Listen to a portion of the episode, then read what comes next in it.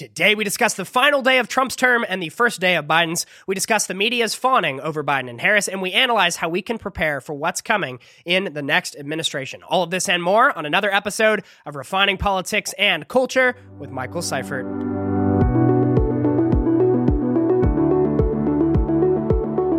All right, hey everyone, welcome back to another episode of Refining Politics and Culture we explore what it looks like together to have vitally important political, cultural, and faith conversations, all with the ultimate goal of exuding truth and love, conviction and grace in our discourse. Very thankful to have you tuning in today. Honored that I have the opportunity to speak with you. Happy Thursday. I hope you all have had a fantastic week. A lot has happened in the news, obviously, and we are going to get into all of it today. But before we do, as always, if you enjoy the show, make sure that you share the show with your community. If you have not already and you'd like to, you can leave a positive review on Apple. That helps the show grow tremendously. If you'd like to add yourself to the email list or donate to the show or contact me, you can do that at the website refiningpoliticsandculture.com. Also, I have mentioned this in the last two episodes. I'm starting to bring this show on the road a bit more. We're going to be doing some travel this spring, visiting a few cities around the country, and would love to engage with you all in person. If you would like me to speak publicly at an event, a home gathering, your church, whatever it might be, I would be happy to explore that with you. I'd be honored.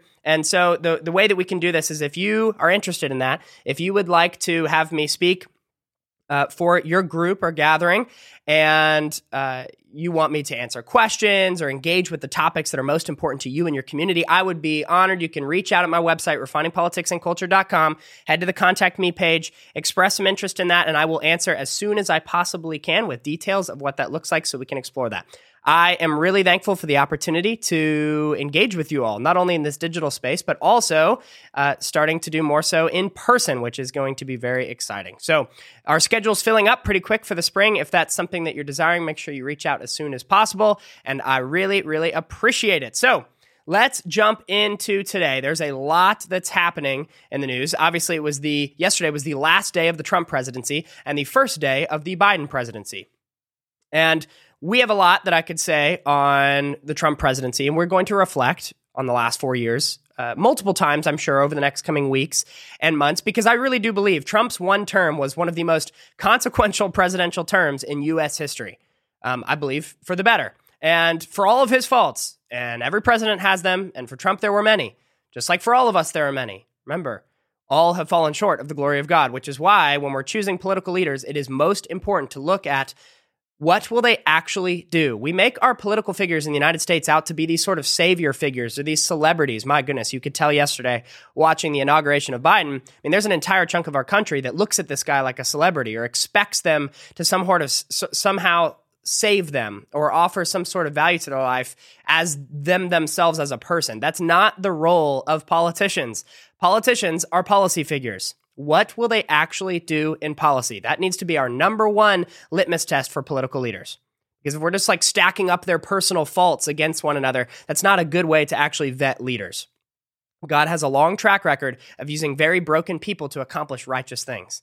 So I look at what will they actually do in policy. So for all of Trump's faults, and there were many, he was the greatest president of my lifetime, and there was not a close second. I firmly believe that. He fought for the lives of the unborn more than any president in history. He stood up for trade policies that protected our workers. He didn't sell them out to China. He stood up for Israel more than any president in history by far, started zero new wars, brokered four historic peace deals in the Middle East, stripped back regulation for small businesses, provided the 2017 tax cuts, helped low income communities with focused incentive or investment incentives their opportunity zones, enacted criminal justice reform that even his enemies couldn't help but support, by the way. He prioritized safety and order on our southern border. Remember, compassion and order.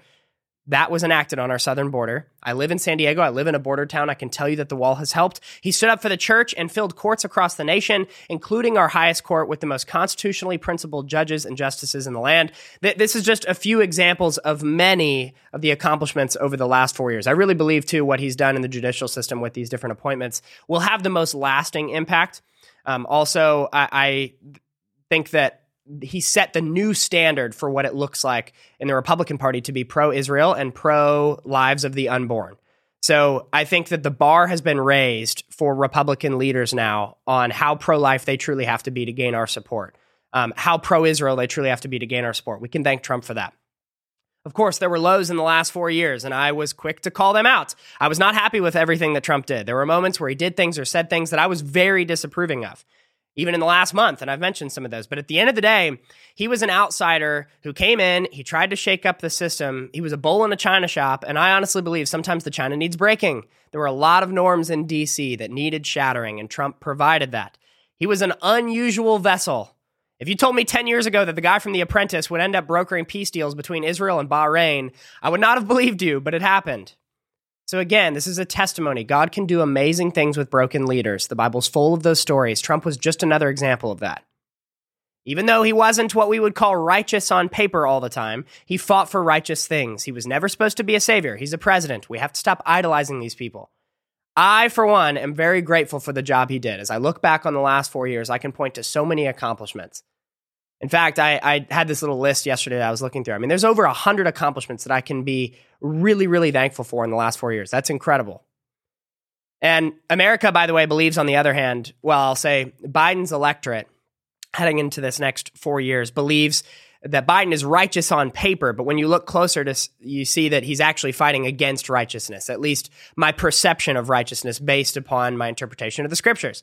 He's not fighting for righteousness. So he may look nice and polite on paper, but in reality if you actually look at his record, again, I've talked about this in the show, I believe it's destructive. I would rather have someone who is uh, a little crass with the truth than polished with the lies. So Nevertheless, I believe no one is beyond redemption.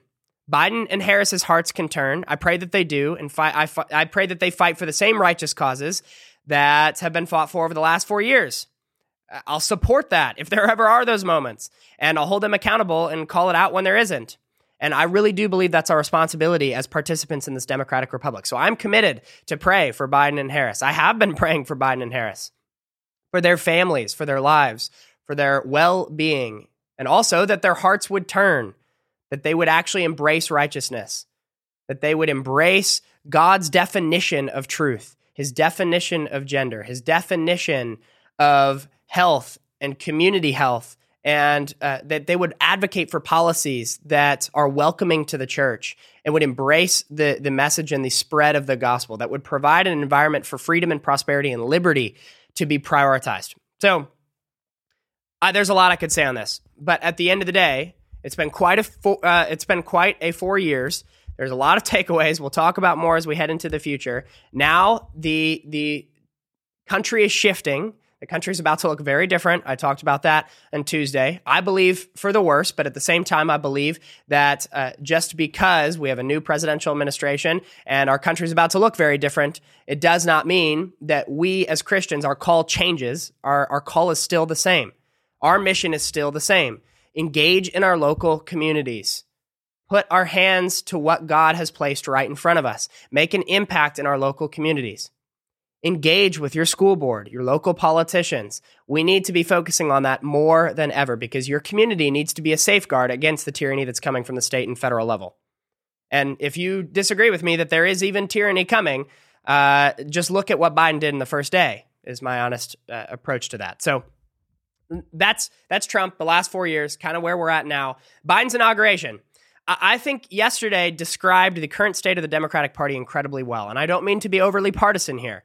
Um, but I, I, have committed to you all to be honest about where I stand on these different issues. I'm going to try to tell you just objectively what happened and then my interpretation of what happened and my opinion on what happened.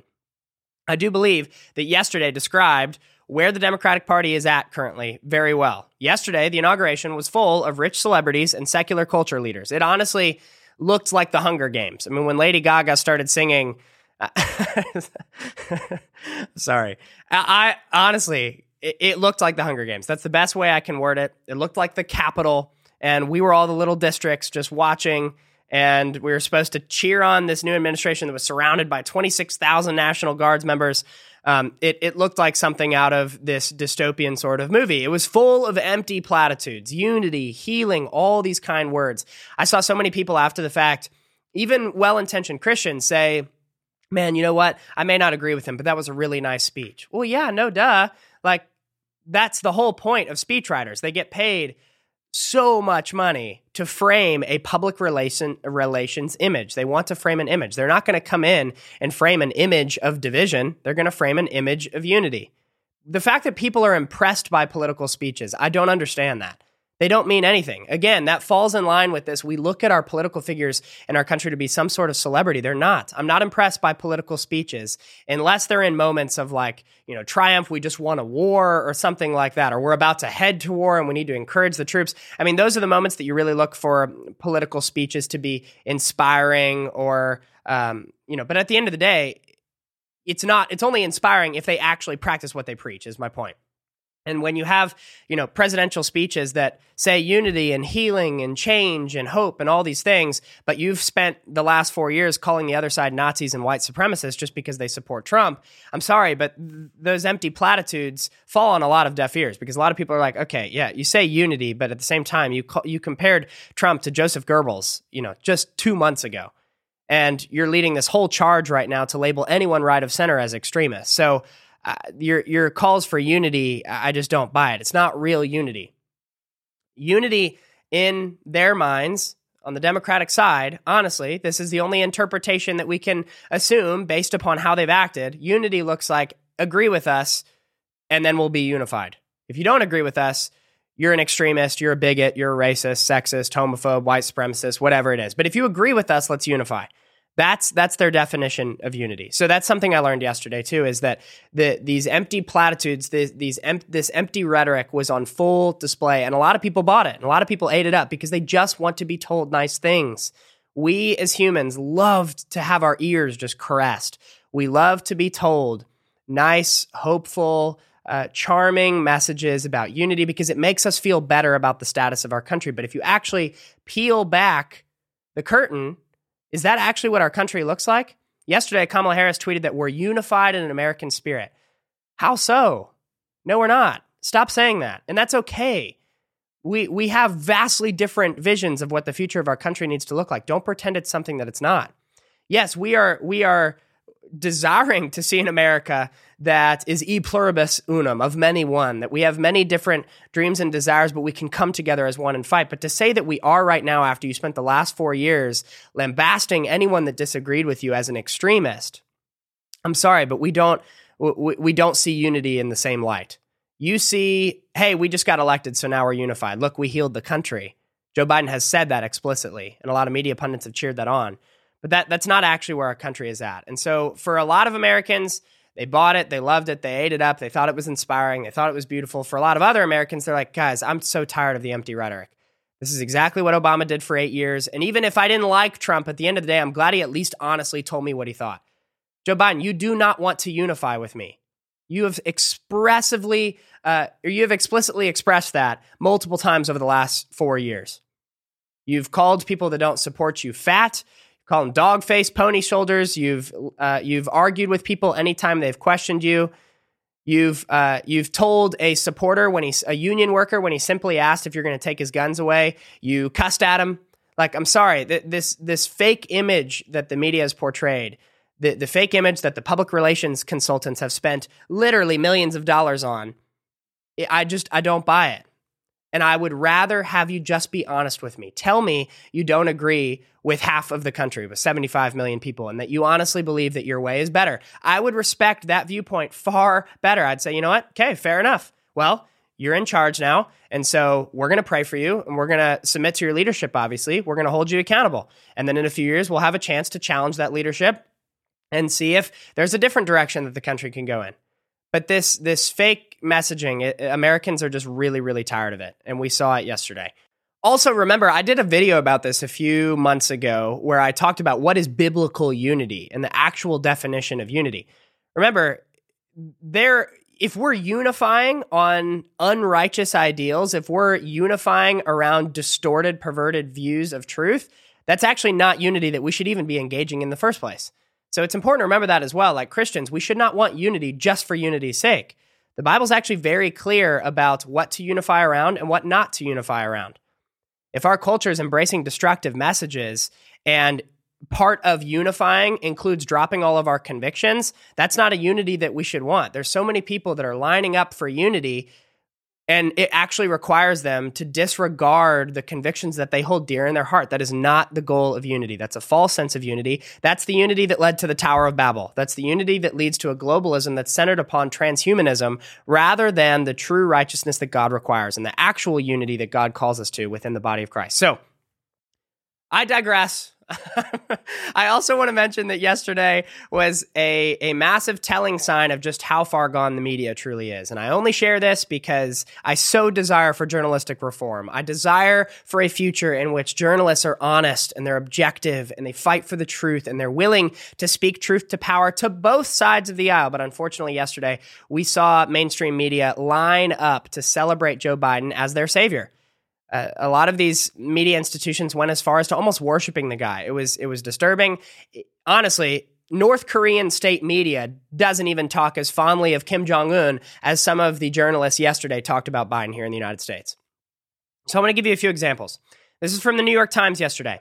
Whether or not related to the former president's absence, a bipartisan lightness seemed to prevail across the stage, and Joe Biden's inauguration, snow flurries gave way to sun.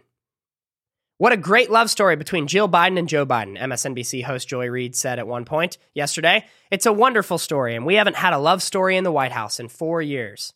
ABC News Byron uh, Brian Pitts called Biden Papa in Chief. Very weird. While MSNBC's Brian Williams declared that the country was back and under new management.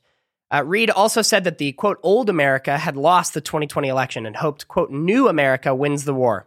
Again, so much unity, guys. This is Joe Biden's day, but actually, it's not Joe Biden's day. It's the country's day, gushed CBS's John Dickerson. MSNBC's Chuck Todd labeled Biden the better angel president. The Atlantic said one of the simple, enduring images of the day Kamala Harris's hair blowing in the wind as she took the oath. No one with longer hair, in other words, a woman, has ever taken the oath of office outside the Capitol before because she's the first woman to do it. Again, that was an Atlantic journalist. By the way, I want to take a quick pause here.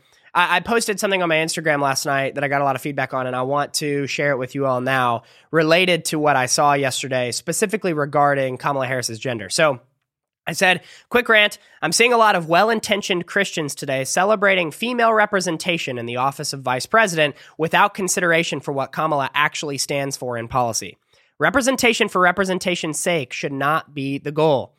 I heard a lot of people quote this yesterday. Even though we disagree, it's great to see a woman in the office of VP. That's a very slippery slope if you actually follow that train of thought to its logical conclusions. Make sure you're not celebrating someone's rise to an office that gives them more power to promote ungodly policies, all in the name of, quote, supporting representation.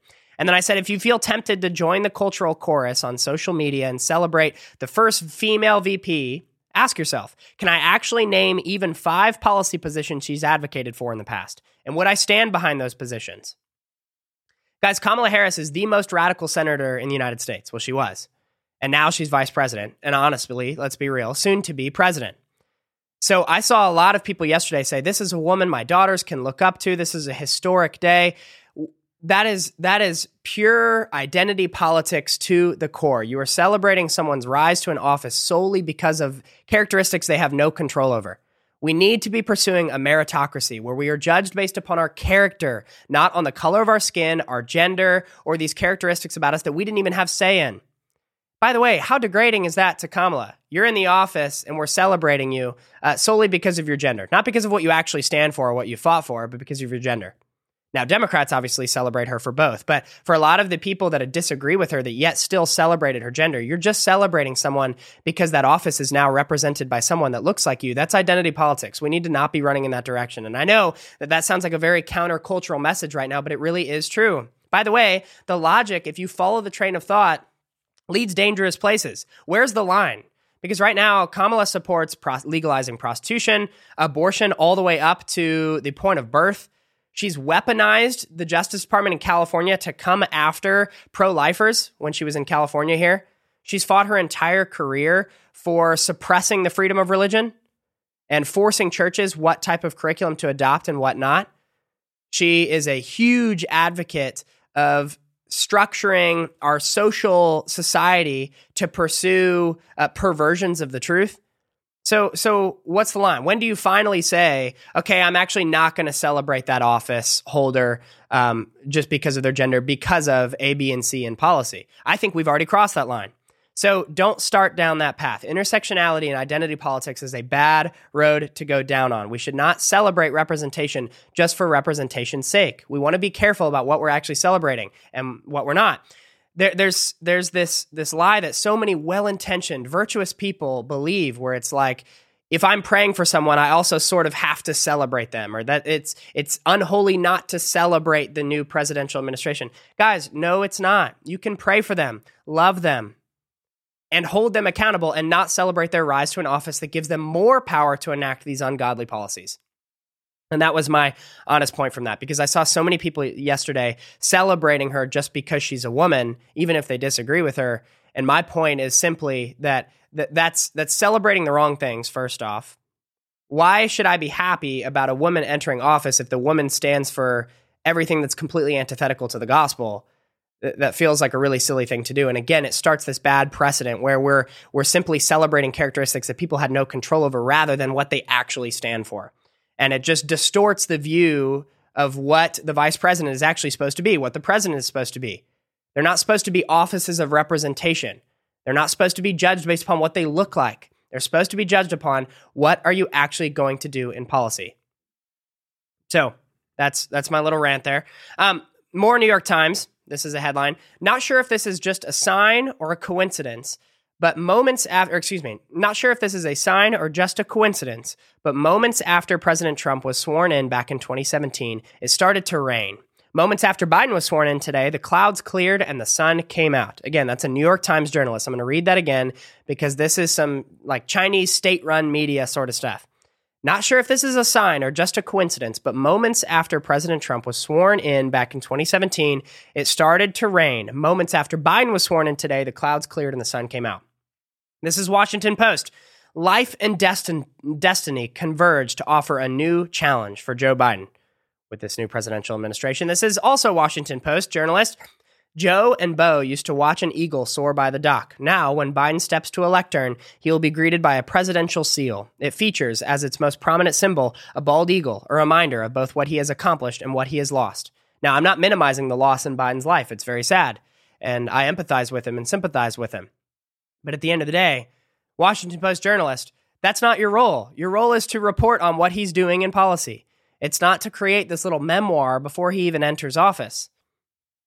There are authors that can do that. There are other sources that can do that. Uh, partisan hacks can do that. People that just really are engaged with the Democratic Party, spokespeople for the Democratic Party, that's their role. But if you're saying that you're Washington Post, democracy dies in darkness, and that you want to speak truth to power, that's not the way to do it.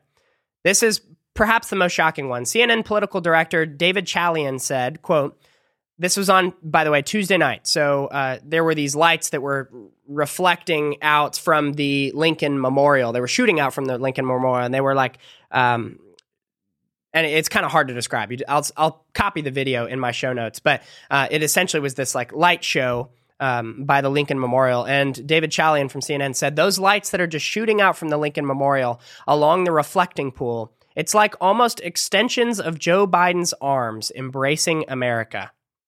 It was a moment where the new president came to town and sort of convened the country in this moment of remembrance, outstretching his arms.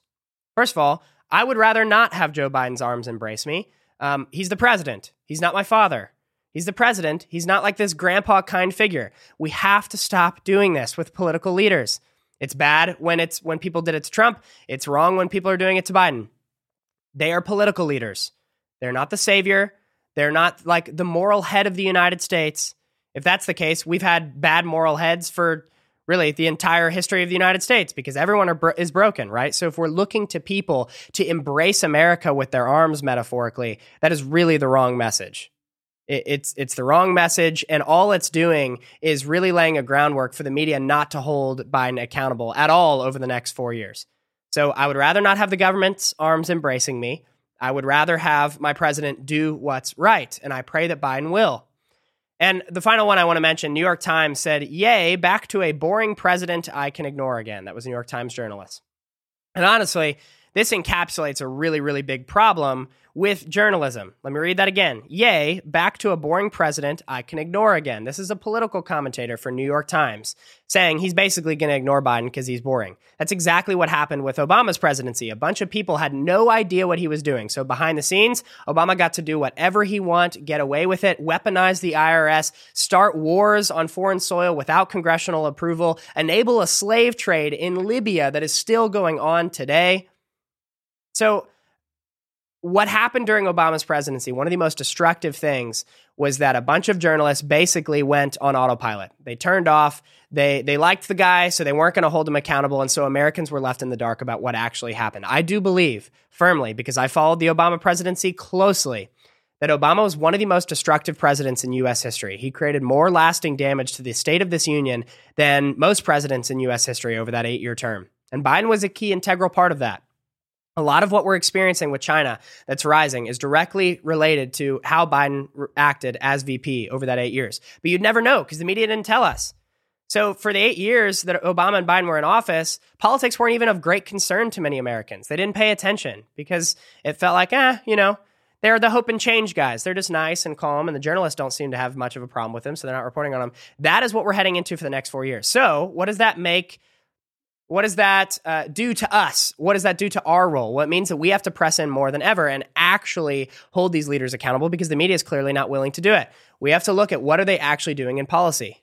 We can't just trust the New York Times. They have been honest. They want to act more like Chinese state media for their government than they do actual entities that are supposed to objectively uh, report the truth about what's happening. So, independent journalism is going to become more important than ever. And I'm actually even going to be a little partisan here to say that conservative journalism is going to be more important than ever. Because at least conservative journalists are incentivized to go report the truth on what the opposing party's administration is doing. So, even embrace conservative media more than ever because at least they'll tell you what's happening.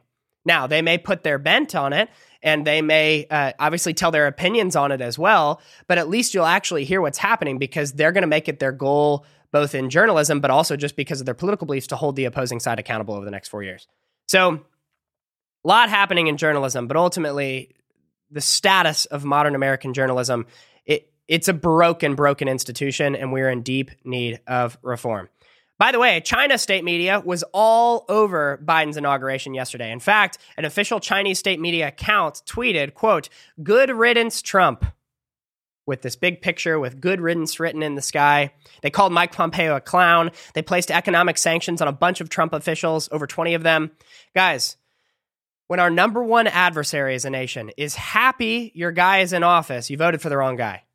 I'm sorry. I'm going to call out my Democratic friends here for a second when our number one enemy as a country, the country that really desires to see the United States drown in a sea of coronavirus, like the Chinese official said in the past year, when that entity that's holding a million Muslims currently in concentration camps, committing genocide against their own people, when that entity that strips Christians of welfare benefits if they publicly proclaim the name of Jesus, that throws pastors in prison, that executes journalists, well, I should say this, that causes journalists to disappear and then never come back again. When that entity is happy that your guy won the election, whoa. I mean, I'm convinced that a, a strong majority of Biden voters have no idea what they just voted into office. China is ecstatic right now that Joe Biden is in office. He was their guy during the eight years of the Obama Biden administration, and he's still their guy today. He has made it very clear. One of his spokespeople came out yesterday and said that China is a competitor, not an adversary. They're a competitor, not an opponent. That is code word for we're not going to hold China accountable. We're not going to support Hong Kong. We're certainly not going to support Taiwan. We're not going to call out what's happening in these Uyghur Muslim concentration camps. We're not going to call out their failures on the coronavirus. We're going to let them get away with it. We're going to rejoin the World Health Organization. It's already happening. That's that's the message out of the Biden administration. So again, I don't mean to be hyperpartisan here, but I am being honest. China made it very clear yesterday. Good riddance, Trump. They're celebrating his leaving the office and then placing a bunch of sanctions on individuals on the way out. It's wild stuff while they are celebrating the rise of Joe Biden. And if that's not a telling sign to Americans, even Americans that supported Biden, of what he is truly about and what he is going to do in office over the next few years, I don't I don't know what it is. Again, I pray he doesn't. I pray he has a sudden awakening and I believe that he can. I actually believe that no one is beyond redemption. I believe that Biden could actually turn from his ways, that he could say, you know what, I do rec- I do recognize the threat that China is to not only its own people, but also to governments around the world and to people around the world. I'm going to do the right thing and hold them accountable. I pray that he will, and I believe that he could. But I do believe that yesterday was, a, I hope, a wake up call for many people that even supported Biden to realize, guys, all the cards are on the table. We know what's happening now. There's nothing hidden. They're being very blatant and obvious about it. And some people are still choosing to say, well, no, you know, I, I don't think China's that big of a threat, or I don't think it really matters as much as, as the right says it, it does, or whatever it might be there's actually a lot of journalists that I really respect that are down the middle or even a little left leaning that are very cognizant and aware of how big of a threat China is, and they're calling it out. Um, and they're not happy with Biden right now. They don't. They believe one of the, the biggest downfalls of an incoming Biden administration is how he uh, has explicitly stated that he is not going to hold China accountable as an adversary.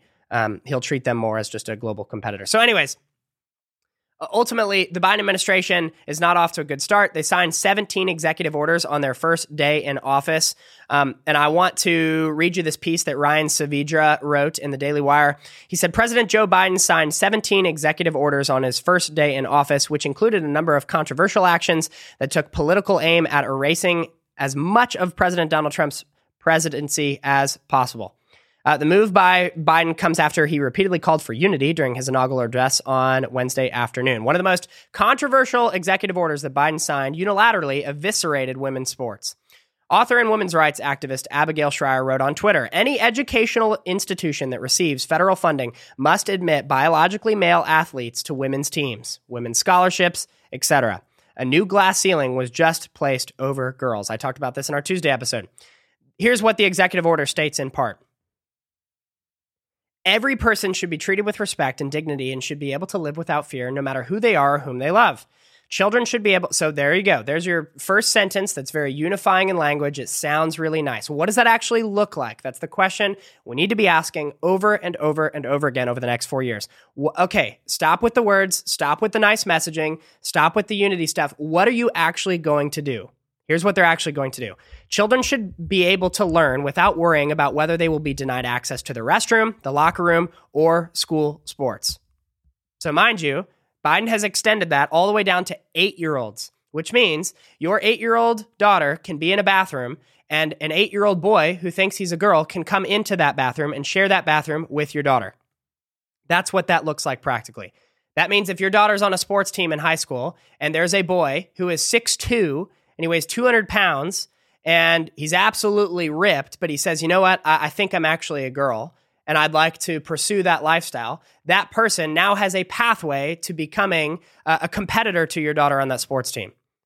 This is a complete distortion and perversion of gender. So that beginning statement sounds great. It's the hook, line, and sinker that gets people in. And then what does it actually look like? Well, it looks like a complete perversion of God's design of male and female, even as young as elementary school kids.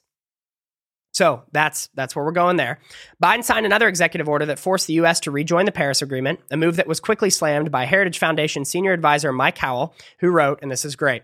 That will be cheered by environmental alarmists and those who envision a world with the United States subservient to international organizations as their preferred model. The Paris Agreement was, and always has been, a sham, and it's an expensive sham for Americans. Projected to cost 400,000 jobs, an average income loss of more than $20,000 for families of four, and a $2.5 trillion hit to the nation's gross domestic product. Biden also axed the Keystone XL pipeline, an energy project that was beneficial for the United States and quickly triggered negative reactions from Canadian Prime Minister Justin Trudeau, who said that he was disappointed. By the way, guys, if Canada believes that you're too environmentally radical, we're in trouble. Uh, I grew up in Canada for a little while, lived there for a few years while I was growing up. I'm very uh, in tune with Canadian politics. I follow Canadian politics closely. Trust me, if Canada believes you're too environmentally radical, we are in a bad spot. um, Biden also canceled the Trump administration's 1776 commission, which sought to undo damage in from propaganda like. Um, excuse me, Biden also canceled the Trump administration's 1776 commission, which sought to undo damage uh, from propaganda like the New York Times flawed 1619 Project and to promote patriotism. So Trump was really trying to promote patriotism in U.S. education and to stop this distorted revisionist view of history found in curriculum items like the 1619 Project. Biden canceled that day one.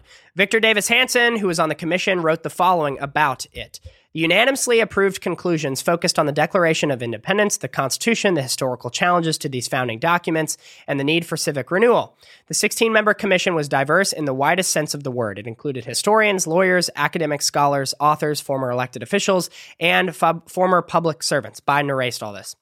Whether because the report was issued by a Donald Trump appointed commission or because the conclusions questioned the controversial and flawed New York Times sponsored 1619 Project, the left almost immediately criticized it. By the way, 1619 Project is full of historical inaccuracies, so much so to the point where they've actually had to publicly come out and apologize for some of the ways in which they've distorted the truth. Let me keep going. Biden also signed a slew of orders related to immigration, including eliminating the Trump administration's travel ban from areas that are known terrorist hotspots, eliminating construction of, ele- of effective border barriers on southern border, extending deferrals for de- deportations 100 days out, undoing Trump's expansion of immigration enforcement inside the U.S., and providing protections for DACA recipients. Biden also signed an executive order that requires non citizens to be counted in the census. There's a lot of destructive ramifications of that, by the way. We'll talk about that in a future episode. Former Trump administration senior advisor Stephen Miller responded to the moves by writing on Twitter Today, President of the United States pledged to be a president for all Americans. It's unclear how all Americans are served by opening travel from terror hotspots, proposing a giant amnesty, or halting the installation of security barriers along the southwest border. CNN also noted that Biden launched a 100 day mask mandate that requires people to wear masks on federal property which is something that Biden actually violated last night while at the Lincoln Memorial. He didn't wear a mask and it was federal property. So, day one, he already broke his own rules. Again, these rules are just for show, they're just for image. They're to make it look like, look, I care, mask mandates. I believe this help. Even though, by the way, 80% of Americans, statistics show, already wear masks voluntarily. So, a mask mandate does nothing, it is for show.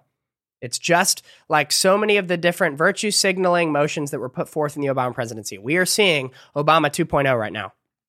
Biden also stopped the U.S. from withdrawing from the World Health Organization after the Trump administration moved to leave the WHO last year, following its highly controversial handling of the coronavirus pandemic. Again, all that does is help China. Biden also created a COVID 19 response coordinator, which is something that the Trump administration also essentially had on their coronavirus task force. Uh, Biden also extended a pause on student loan payments and extended a moratorium on evictions and foreclosures until at least March 31st. CNN added that Biden also signed an executive order that, quote, requires executive branch appointees to sign an ethics pledge barring them from acting in personal interest and requiring them to uphold the independence of the Department of Justice. This order comes, by the way, as Biden's son, Hunter Biden, is still under federal criminal investigation over his business dealings, many of which happened in China. So ultimately, that was the first day of the Biden administration. A lot happened. We're going to continue covering this over the next few weeks. Uh, like I mentioned in Tuesday's episode, he has quite a lot of plans for the first 100 days of his administration. I also am going to talk a lot next week, guys, about the specifics of where they're going in relation to uh, how they treat their opposition, and this is this is a big point. Um, and I'm I'm hesitant to get too much into it now because we're going to have an entire episode about this next week. But they they don't have Trump to set as their opposition anymore. Trump is no longer able to be the object of their opposition. They they now need a new enemy because again, they have made it very clear that it's not like all of a sudden now that Trump's out of office they're just going to sing kumbaya. They have a new target and it is anyone right of center. They have said that they need to cleanse Trump's movement and they said that they need to uh, re-educate and rehabilitate his movement, deprogram Trump's followers. That was Katie Couric's language the other day. Well, so now they view extremists as anyone right of center. They they have said that they are coming after quote unquote bigots, but the problem is who gets to to I, I, don't like bigots. I think bigotry is a problem, but the problem is who gets to define what a bigot actually is. Philip Dick said the, the basic tool for the manipulation of reality is the manipulation of words. If you can control the meaning of words, you can control the people who must use the words. So, who gets to determine and define right wing extremism? When all of the major institutions in our society, governmentally and privately, big tech, big business, multinational corporations that are very focused on virtue signaling, paired with the government, federal government, the Senate, uh, the House, and the presidency all those entities all agree on a definition of what is a bigot, and it is inherently anyone who supported Trump, anyone who is right of center, that's a really big problem. And I don't say that to concern us, but I do say that to prepare us. We need to be sober minded about the fact that, the, the major power structures in society do not like the way that I view the world. And there's a lot of us. So we can have strength in numbers and stand up, but it actually takes standing up and not just rolling over and saying, well, this is just how it is now. And so we need to be really deliberate about how we stand up. And so I, I want to give um, a, a, few examples of what we do now. Where do we go from here? How do we actually take a stand uh, what are some practical steps that we can do to prepare ourselves for what's coming more than anything else? And Sean Feucht, who's a good friend of mine, he's a worship leader. He actually released uh, this little Instagram last night that I thought worded this really well. So I want to articulate this, these few points that he puts out there of how we can respond to what's coming.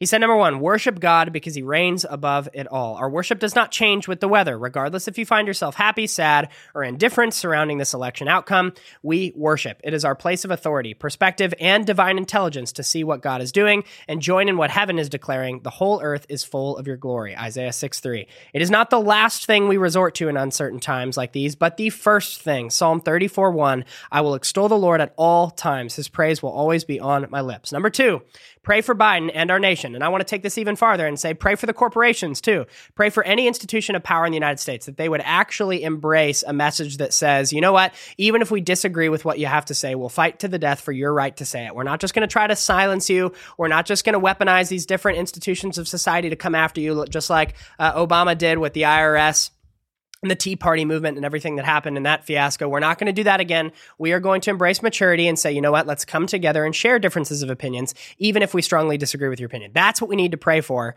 amongst those that have power in our society. We have a mandate as believers to pray for our elected leaders. This is Sean saying this is a call to pray regardless of our approval or disapproval of their ideals, policies, or personality. So we need to do that. We need to pray for those that disagree with us.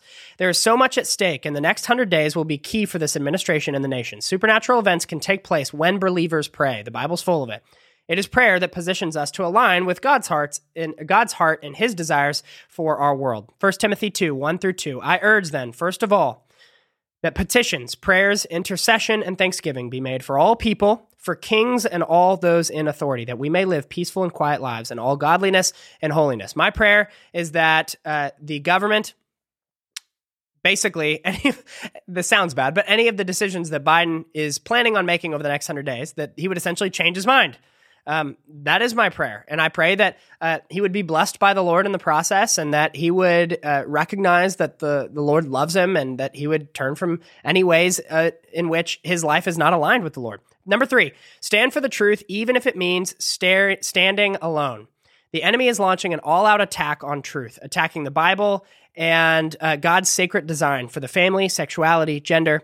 Isaiah tells us, Woe to those who call evil good and good evil. The truth of God is written on the hearts of man and is not dis- diminished by sinful confusion or worldly opinion.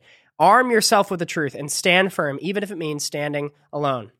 So, if you have an opportunity to speak truth, if you're asked about why you have the hope you have in Jesus and what that actually means, if you're asked for what is truth, the famous question, if you're asked that, be prepared to stand up. Read a lot of books. Spend the next uh, few months arming yourself with truth. Read the scriptures. Get very acquainted with God's stance on different hot button issues because it's going to matter. And uh, there's going to be opportunities that come up where we're going to be able to present that truth.